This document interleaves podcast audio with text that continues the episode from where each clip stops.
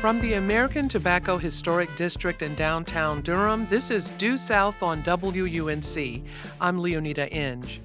We have an interesting conversation today with a licensed clinical social worker and fashion therapist about reflecting yourself through your clothing and cleaning out your closet. But first, I'm going to say something that probably won't come as a surprise. Structural racism is deeply connected with poor health, but knowing it intuitively is true and having research to back it up are two different things.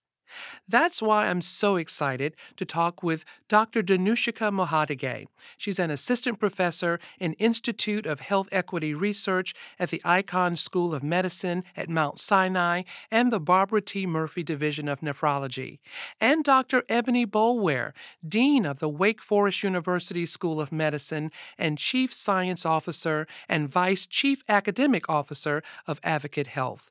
Their research uses hyperlocal data including de identified electronic health records from my city, Durham, North Carolina, to explore the ties between structural racism and disease.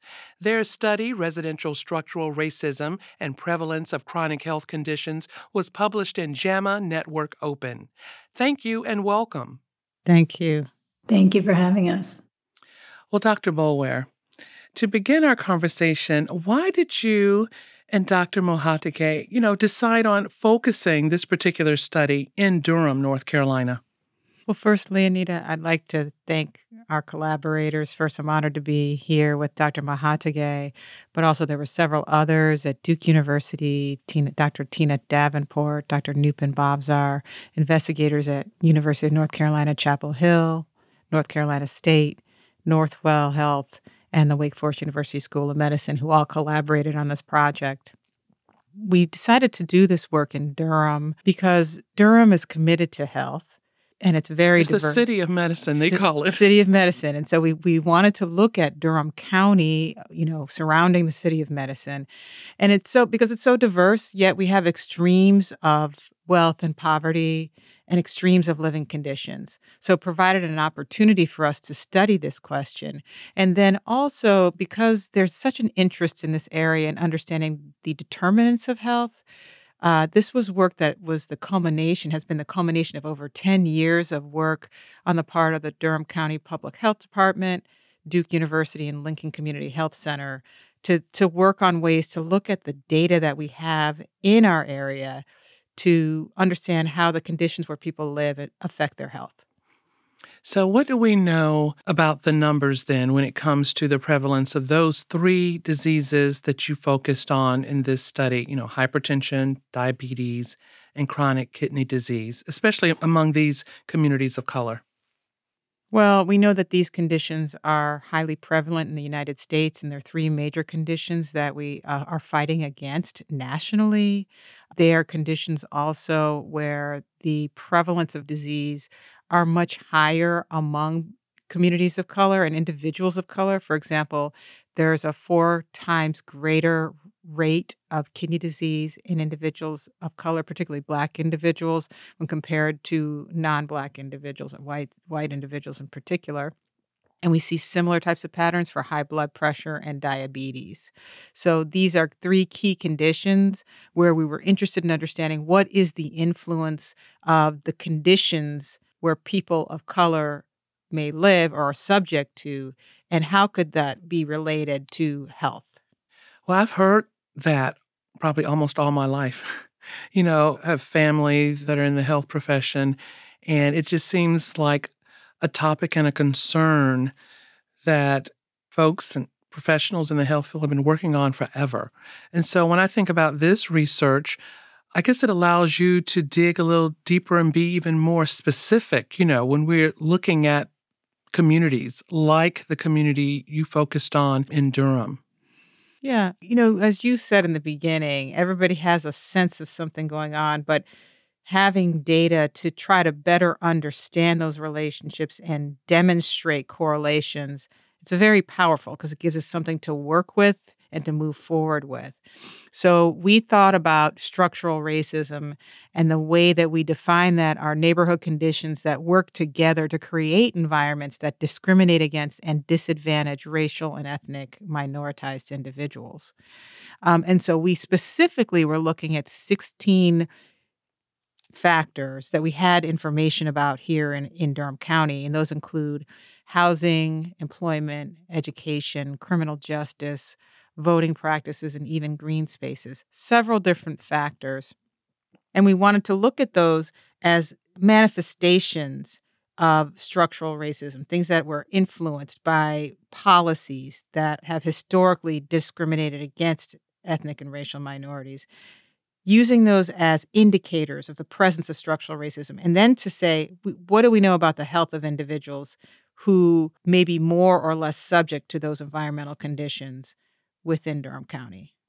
So, when we think of structural racism, um, how does that differ from other kinds of racism when it comes to like health outcomes?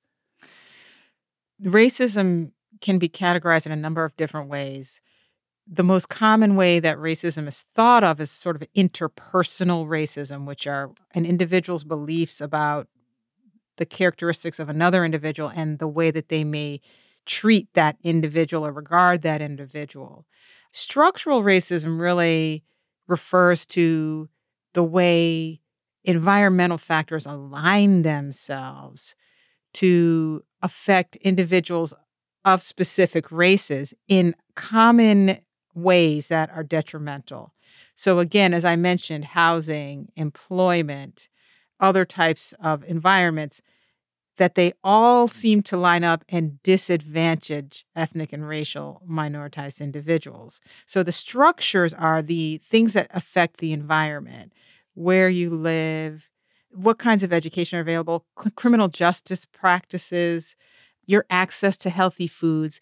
These are things that are in the environment that actually align to create those disadvantaged conditions. And they're structural elements. They're influenced by policies. So they're not so much the individual's behavior, it's how the environment works to influence the individual or the people that live in that environment.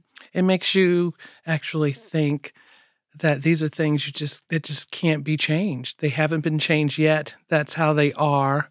And a lot of people of color have to live within those confines and hopefully, you know, somehow try to better their health conditions even with these things in place. Well, I think that is, you know, that's been the traditional thinking, oh, these things are the way they are. But in truth, these things are all influenced by policies right. that can be changed and can be influenced. And every factor that we identified is a factor that could be influenced by a policy uh, change or decision made at a local level.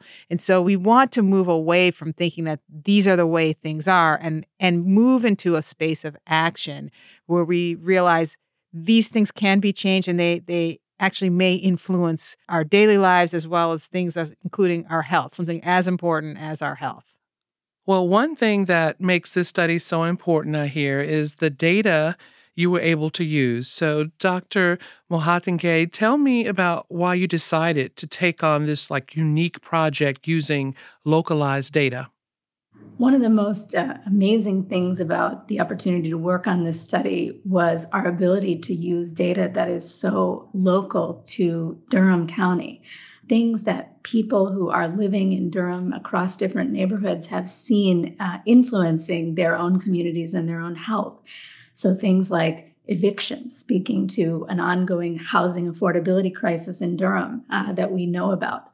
Things like green space that are measured uh, locally and things like uh, the ability to access food, et cetera, are all part of this really unique uh, democratized data platform that Dr. Boulware and many others built. Um, this type of platform allows us to see that these racialized structures and policies have not only influenced poverty and education, things that are often linked to structural racism, but they are also deeply intertwined with other outcomes. For example, housing, voting access. So, for instance, our ability to use a variable like voting participation in the primary election in Durham uh, was really unique to the study and I think made it more powerful in our ability to understand the expansiveness of structural and systemic racism and its impact on health.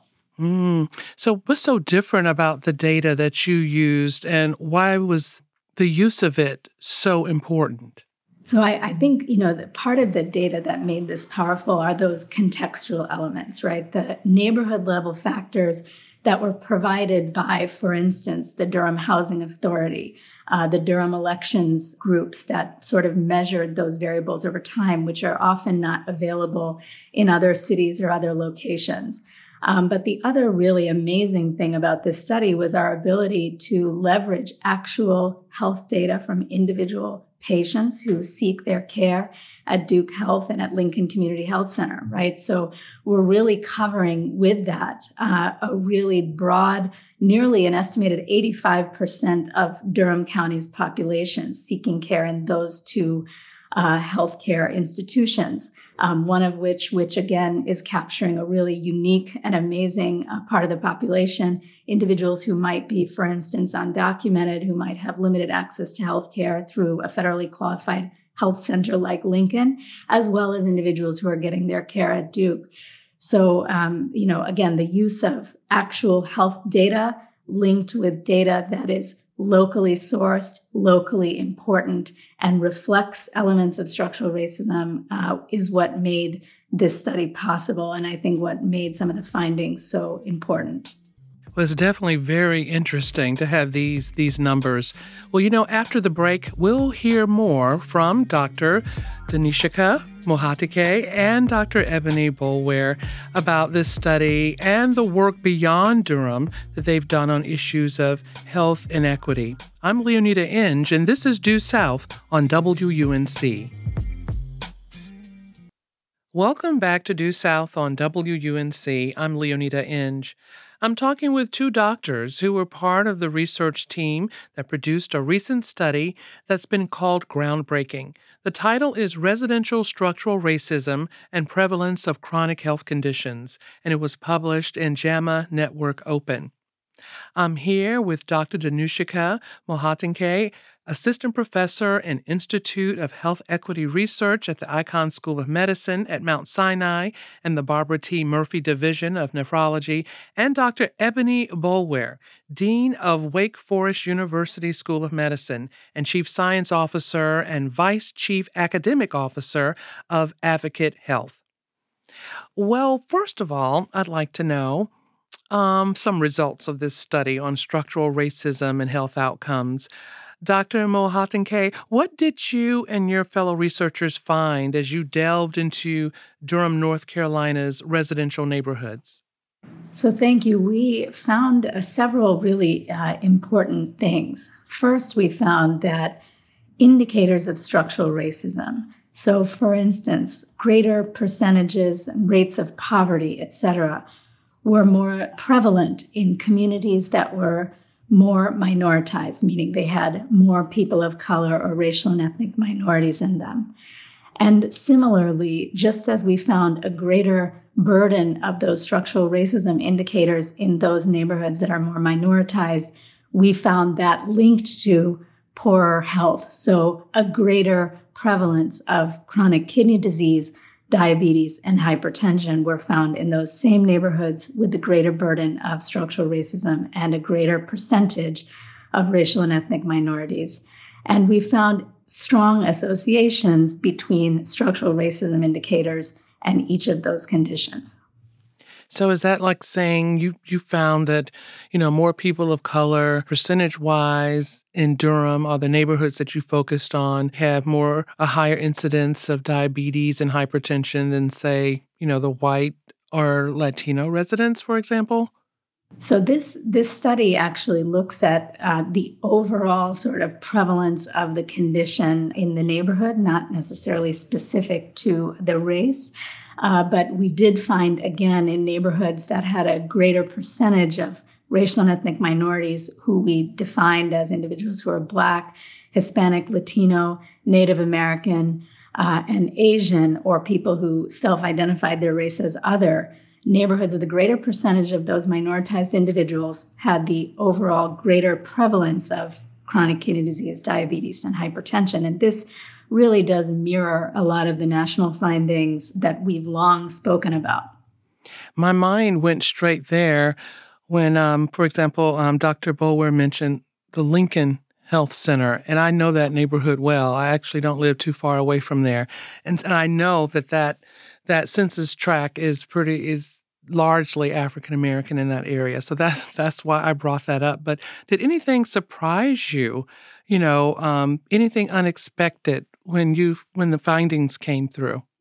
I think in many ways this was uh, a test of a hypothesis that we all actually felt like the results would map out exactly the way that they did in many ways.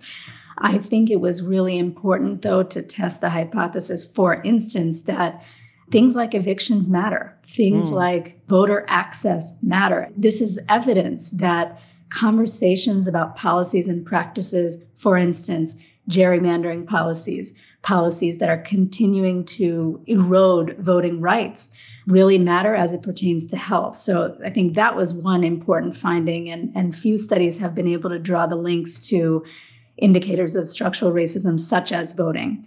The second thing is um, this was an important study to deviate away from the notion that there is something about race that is linked to biology, right? So, what we're showing is that it's really a lot of socio contextual conditions that are harmful or disadvantaging that disproportionately burden racial and ethnically minoritized people. And it is those very factors that really impact health. And so those very factors should be the uh, focus of policymakers and innovative platforms that are really trying to transform health and improve equity in health. Well, Dr. Boulware, given the findings, you know, what are some of your takeaways and recommendations? I recommend that the mayor sit in here with us as we have this discussion today, even the governor, you know, even our legislator, because that's, you know, it's not just a health story anymore. It, like you said, it's, it's policy and maybe even politics. Absolutely. The recommendations really are that we engage as a community to look at how we can affect these policy conditions that affect health, that are influenced health.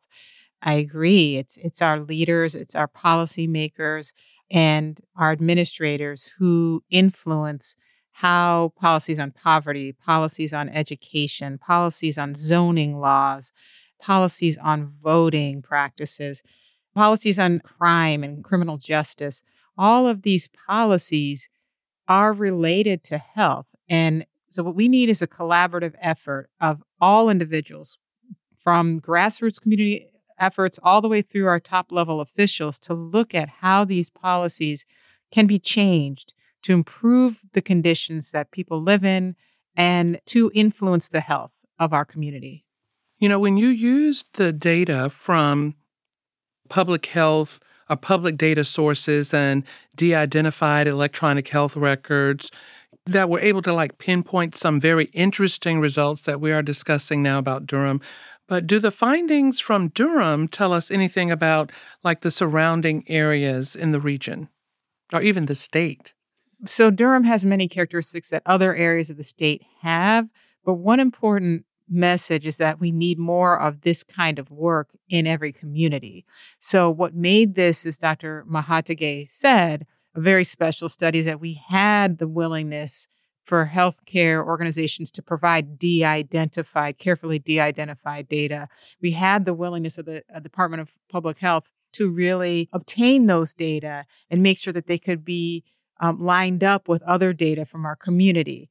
And we need these types of efforts across North Carolina and elsewhere to do the same kind of work so we can understand this in even greater depth. You know, I have to ask, you know, as like with any research study, you know, there are limitations to what can be gleaned from the data. So, what were you, like, say, not able to find from this particular data, if anything? Well, I think it's important that these data are what we call kind of cross sectional, meaning we identified these factors in the community and we measured health at the very same time. So, in order to show that these factors truly cause this, we need to do these types of studies over longer time periods. So the availability of these data show us that there's a very definitive, strong link.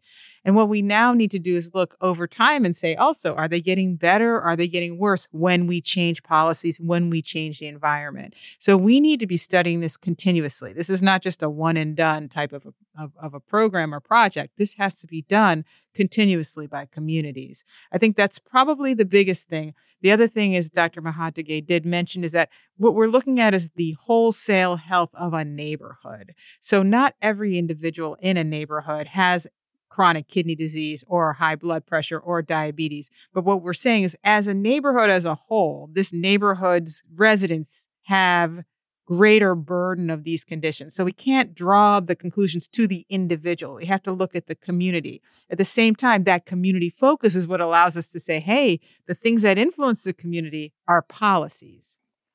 Definitely. You know, it sounds like you have your work cut out for you for, for the next several years. You know, I'd like to say that we've been having a great conversation with um, Dr. Dinushika Mohottige and Dr. Ebony Boulware about, you know, this study and the work beyond Durham, you know, that's being done and discussed on issues of health inequity. Dr. Mohottige, you know, how can this research sort of inform direct patient care? Or is it more about you know larger policies that we've been talking about and then funnel into better overall health outcomes Thank you for that question. I think there's so much to be learned uh, from uh, this study for clinicians and people who are doing that direct healthcare service delivery. And that is, this is just a reminder that what a person sees uh, in that direct patient clinician interaction is just one piece of their life and one piece of the many sociocontextual factors that actually impact their health. So I think from this study, you know, there's there's several things that that can be gleaned, and one is that clinicians have a responsibility to provide what we call structurally competent care, and that is care that really recognizes and tries to address those unequal sociocontextual factors like housing and poverty uh, within the care that they provide. That is essential to really moving the needle to improve that individual's health, but also to have an impact on community health. And with this study, I think it's a you know it's a call to action for clinicians, uh, mm. for everyone who is a direct healthcare service provider to remember that advocating for policy change uh, is a critical part of really moving the needle toward health equity. And just as racialized systems, laws, and practices have undergirded some of the health disparities that we've long described in the United States and in Durham, those same laws can be leveraged for equity and for just outcomes. So I see this as a call to action in many ways. You know, you two used to work together at Duke University in Durham. What did it mean to you to be doing research, you know, in the city of Durham that is like so specific to um, neighborhoods where I'm sure many of your patients, you know, have come from? Very personal experience because both of us are clinicians too. As you said, our, our patients living in these neighborhoods, us living in these neighborhoods, and feeling that very direct applicability of this research to the daily lives of, of us and those of us who lived in, in these neighborhoods. You know, as you mentioned earlier on, we often may live in a neighborhood or drive through a neighborhood and we just sort of think that's the way it is.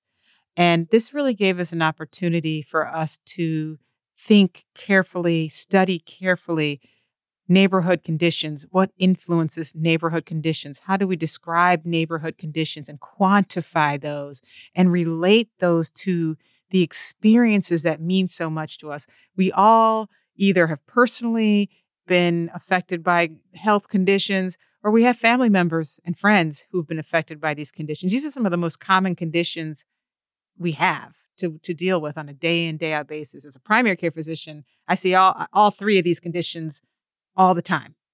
So it just really had a meaning to be looking at our local environment and thinking about how are the people that we're interacting with on a day in, day out basis, whether they be our friends, our loved ones, our colleagues, our coworkers, our neighbors, influenced by these factors that we don't think about because they're part of our just daily experiences. And and it's difficult even for me to drive down a street, say Fayetteville Street, and see people standing around a tin bin with a fire trying to keep warm at night. And in two minutes flat, less than two minutes flat, I'm passing by apartments and condos that almost cost a million dollars to live in. So the line is very close, is very thin in looking at these disparities when it comes to the status of one's income and their health. You know, Dr. Mohottige, I'm going to let you comment too. I know you spent some time in Durham. Yeah, thank you. And I'm I'm very glad to say that Dr. Boulware continues to mentor me. And so our relationship remains very strong and close uh, despite my move to New York. In so many ways, um, the experiences that I had in Chapel Hill and Durham for uh, almost 21 years, and then the final years of you know taking care of patients at the Durham Veterans Administration and at Duke Hospitals and at Lincoln Community Health I think so much of how individual people have uh, informed even the questions that we've asked here and the hypotheses that we are testing.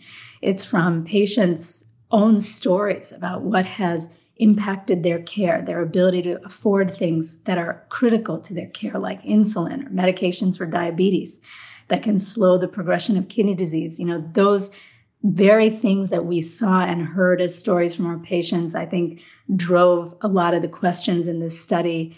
And now living in New York, I can say um, this was a transformational experience to be able to use this kind of data that is, again, unique to Durham. I haven't seen anything like it. And it is a model, I think, for many other communities all over the country that have a legacy of historic policies like housing policies and redlining that dramatically impacted communities and have a long-standing effect today.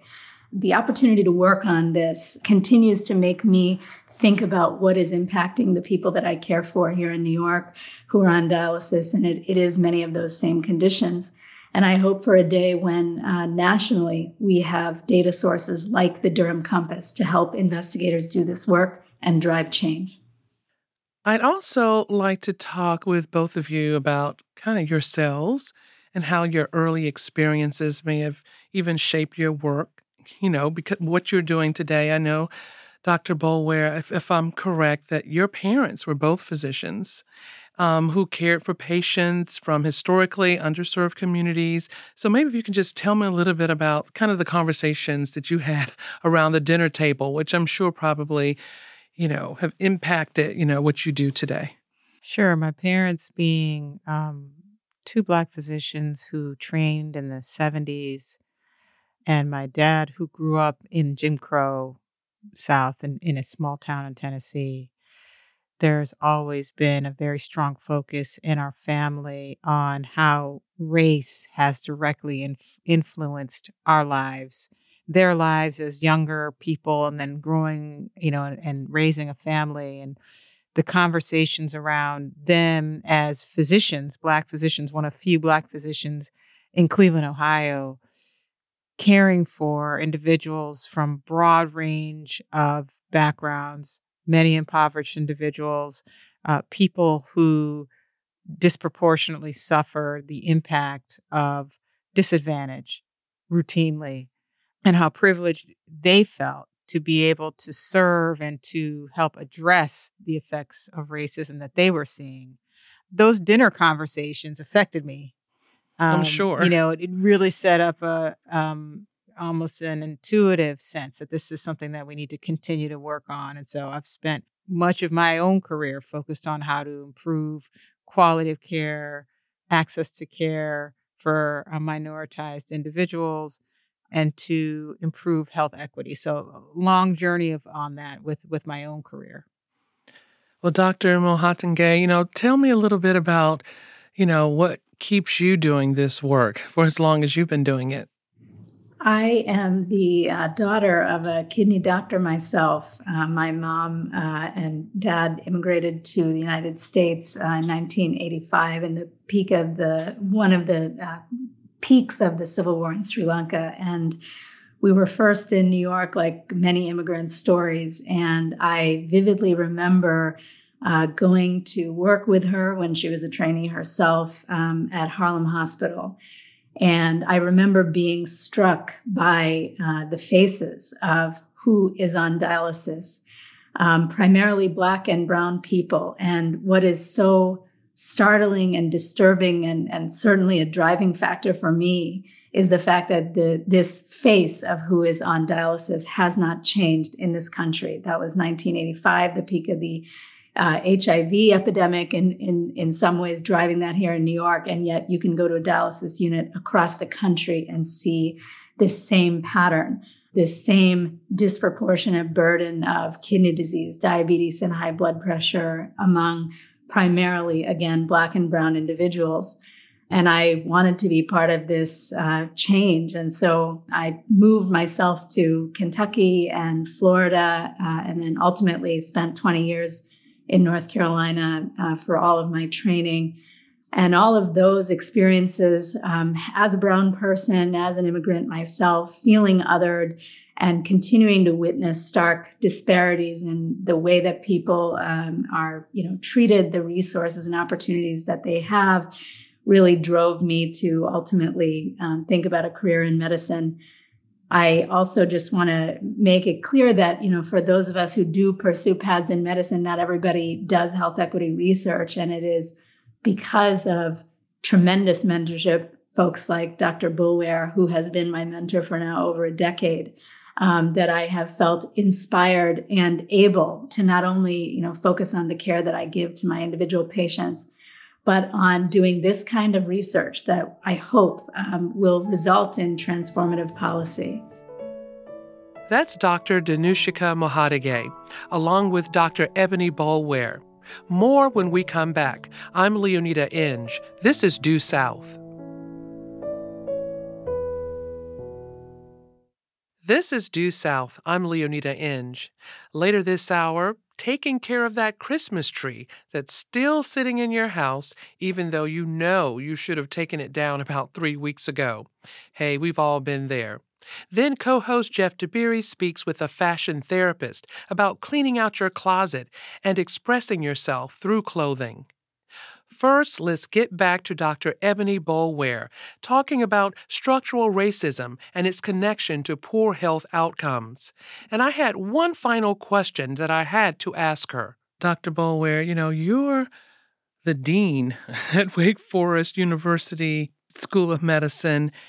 And, you know, it makes me think about, you know, the training that has to take place and and those, um, you know, the, the school medical schools across the country, just to make sure students are aware that there is implicit bias at times and how to not be biased when it comes to making sure that all people, no matter their color or, you know, their economic status, you know, are treated well when it comes to their health.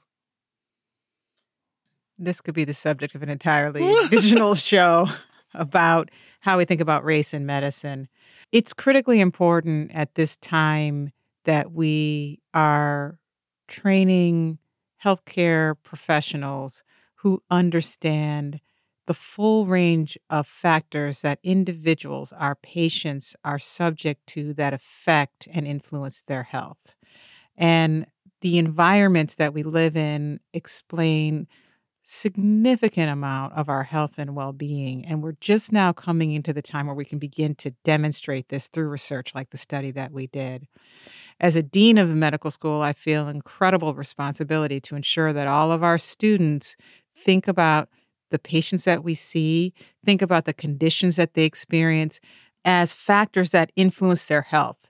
We have traditionally been trained that if i give a patient a medicine that they will become well or get better. And now we understand that that's not the case, that much of what influences people's health and well being are the influences that are outside of that medical interaction. We need to consider all of those factors, both what can happen in the medical interaction, but also what's happening in our communities, in the environment that we need to work with to help people achieve their best possible health. And so I think moving forward at all medical schools, we really need to focus in on how these social determinants of health are very important for our next generation of healthcare professionals to become comfortable with understanding, to understand how they influence and are operationalized in our patients' lives so that we can improve health and health equity. Well, I've been talking with Dr. Dinushika Mohottige of the Icahn School of Medicine at Mount Sinai in New York and Dr. Ebony Boulware, you know, Dean of the Wake Forest University School of Medicine. And I'd just like to thank you for joining me today and just keep up the good work. Thank you so much, Leoneda. It's a pleasure. Thank you so much, Leoneda. It was really a delight and an honor to be on here. I'm Leoneda Inge. This is Due South.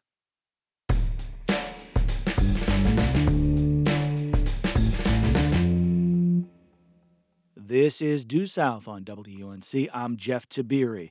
New Year means resolutions, and for some, cleaning out the garage, organizing the kitchen, and maybe even that daunting task of getting into your closet.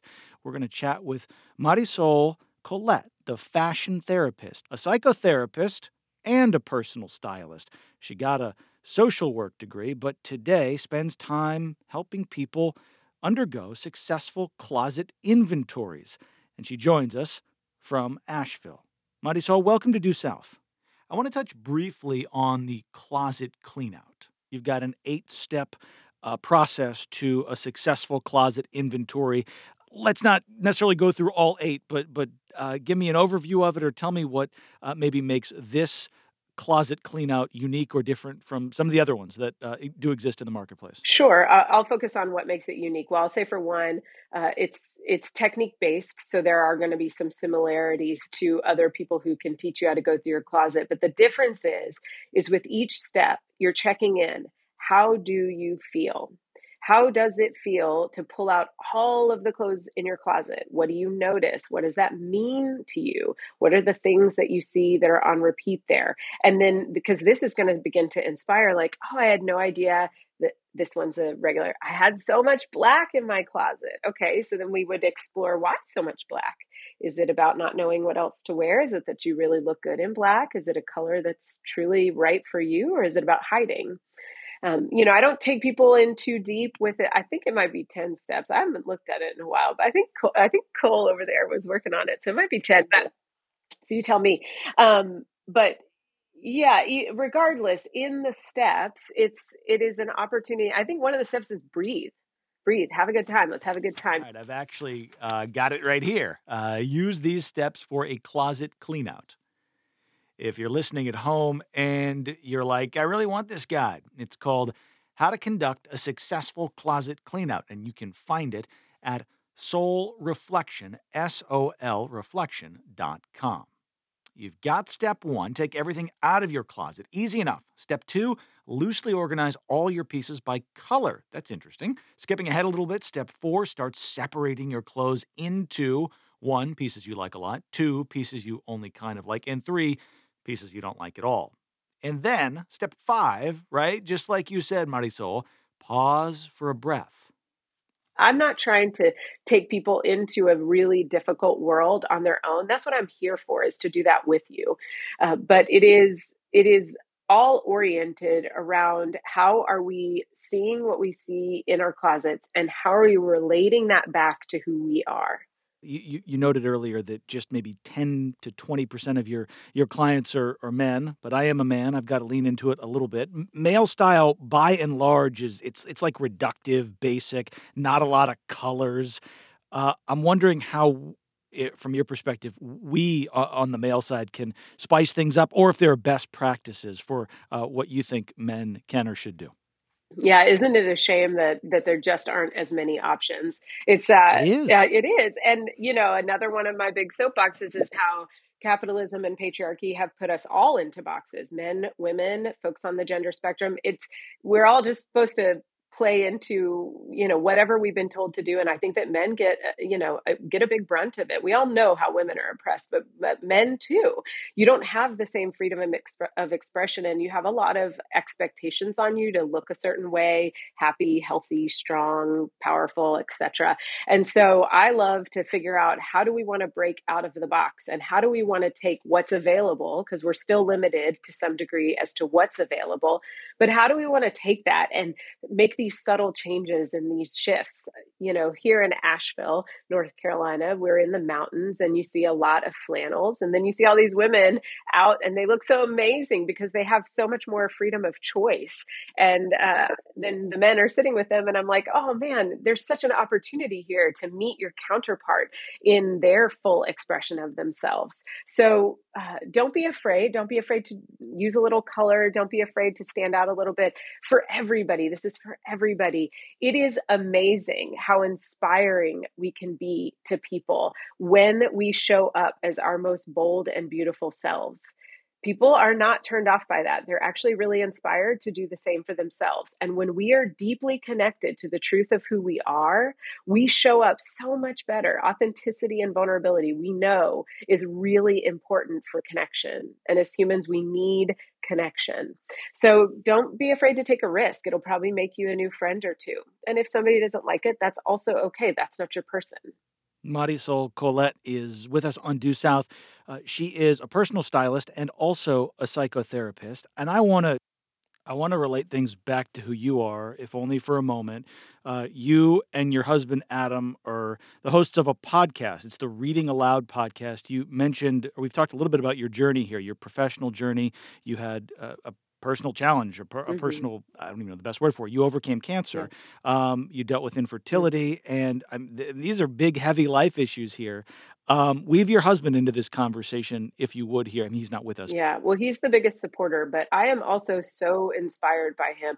The way that the way that he thinks is unlike anybody I've ever met, and I know that um, and hope that this is true that we love love our partners and think they are the most special person in the world uh, then that is true for us. I also know that adam has something to say that i've not heard anybody else say and a lot of um, my friends and his friends call him unicorn a unicorn.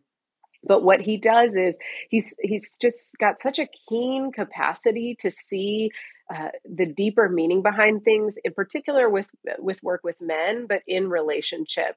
I mean, I, I, my recommendation would be that you all listen to it. At one point, we made the top 100 relationship podcasts on Apple, so it's good, um, and it is like being a fly on the wall with our journey through infertility. I mean, one of the one of the most important uh, podcast we recorded was sitting in the bathtub after we had just found out we were not pregnant for a you know another month in a row and just the vulnerability of being a fly on the wall of us sitting on the floor in the bathroom and me in the bathtub with my tears and our sadness on display but you know it's it's really special and the the idea of the name reading aloud is that we believe that we're not experts now i just talked him up and I think he's really amazing. I think he has a lot to share, but we're not experts. We just are honest and we're open and we're willing to let you all hear about that. But I I do believe that you know when we have those open conversations and you all get to hear them our hope is that you have them too with the people that you love to build conversation which builds connection i mean most of what adam and i do in the world just comes back to love and connection to self and others Okay, let's take a listen to a clip from a little bit of a lighter discussion on the podcast. So, anyways, we're going to talk about shopping today because I am a fashion therapist. So, a fashion therapist means that I have taken my love and expertise around fashion and I have combined it with my extensive training as a therapist. So, anytime I was ever doing anything fashion related with girlfriends and talking to them about what they loved, what they didn't love, shopping with them, going through their closets, they were always claiming that they were having a very transformational experience. That was a long time ago. Since then, I've developed this program where I offer actual fashion therapy and it's so much fun. So one of the things that I love comes super easy to me is shopping. So we're going to talk about shopping today because you I mean are uh, the best. Yeah, well, co-shopper. What, what, what, else? Of course. Well, a, what not... else? this is why I said we should have hit record because we're perfect mood for podcast. That's Marisol and Adam Collette on the Reading Aloud podcast. You have learned a lot about yourself in this journey. Uh, I'm. I was going to ask you what you've learned about yourself, but that that I don't think we have enough time for that. So let me ask you. Uh, how do I want to ask this? I, will I'll ask it this way. Um, what is next for you in this journey? Whether it's wherever, whatever it may be, but what what's next for you? You caught me at a great time. I am taking daily naps to figure that out.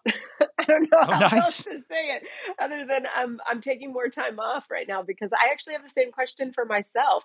My business has grown so much; it grew exponentially in the last few years, and um, and I'm I'm curious, you know, with anytime I have a platform, so thank you all for giving me one today. Anytime I have a platform, the idea is is that how can I utilize that for the betterment of others? All I want to do is make the world a better place in whatever way that I can and support pe- people being their best selves.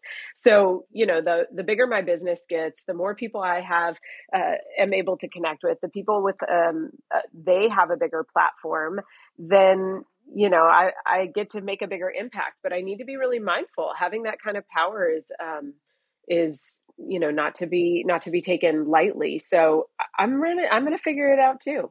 I'm gonna figure it out. So i'll be taking a nap later today and see what i see what i find out. Good luck with the siesta. yeah, thanks. Uh, Marisol Collette, the fashion therapist based in Asheville, is a personal stylist and also a psychotherapist, and she has been uh, sharing some of her journey and some of its details with us here on Due South. Marisol, thanks for uh, joining us and chatting with us. Thank you so much, y'all.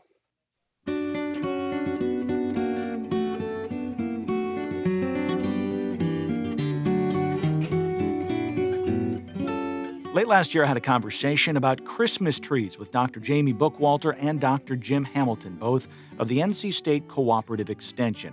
It was a fun, wide ranging discussion, and we did touch on that sad time when the lights come down. When does your Christmas tree come down for the season, Jamie?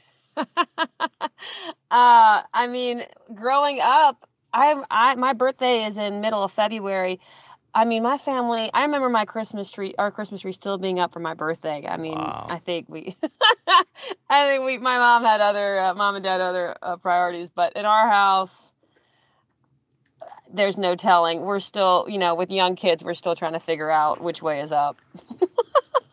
Jim, what about you? Well, I, I, I take the Tony Soprano approach. I dispose of my my Christmas tree right along, you know, just behind the wood line of the house, very discreetly, and where it uh, where it, it it turns back into the environment. Uh, you know, you can also do the uh, I call it the sleep with the fishes approach, which is probably another Soprano analogy where you can attach that tree to a, a cinder block and pitch it in a pond, and really create good habitat for fish so I, I, my my my approach and technique has varied over the years, but my favorite the favorite one for me, but not with the kids. One one Christmas, and we we typically dispose of our tree pretty soon after Christmas. Um, but we had a lot of snow on the ground, and we had, the, the tree had been outside on the wood line for about two or three months, and uh, it, it ended up in the fire pit you know, one night, and that really disturbed my kids. My kids did not want to see me see, see me burn the old Christmas tree. So, so, uh, but over the last several years, I, I bring my parents uh, a, a Fraser fir back to Alabama from the mountains, and my mom will take a Fraser fir and slather it in peanut butter and throw a couple no. bags of Pennington's bird seed all over it and leave it on the wow. porch. And she buys these little peanut butter seed ornaments. Oh. So, you know, it really kills the holiday spirit in March when dad has to go out and, and finally dispose of the tree and clean up all of the other gifts that the birds have left on our wooden hmm. porch. No, no idea. But you they... should check with your. Go ahead. you should check with your local government if you don't have a place to, you know, burn your tree or create a massive bird sanctuary. um, I do know, you know, here in Asheville we have a recycling program, and and the city will come collect your trees. And my brother's actually a river engineer out in Fort Collins, Colorado, and they used um, the city of Fort Collins used a bunch of Christmas trees to shore up um, riverbanks. And if you live by the coast, you might be able to do what they do at Fort Macon in Carteret County. Fort Macon State Park uses Christmas trees to restore the dunes around the coastal areas of the park. I'm Jeff Tiberii. You've been listening to Due South from North Carolina Public Radio, WUNC. Talk to you again tomorrow.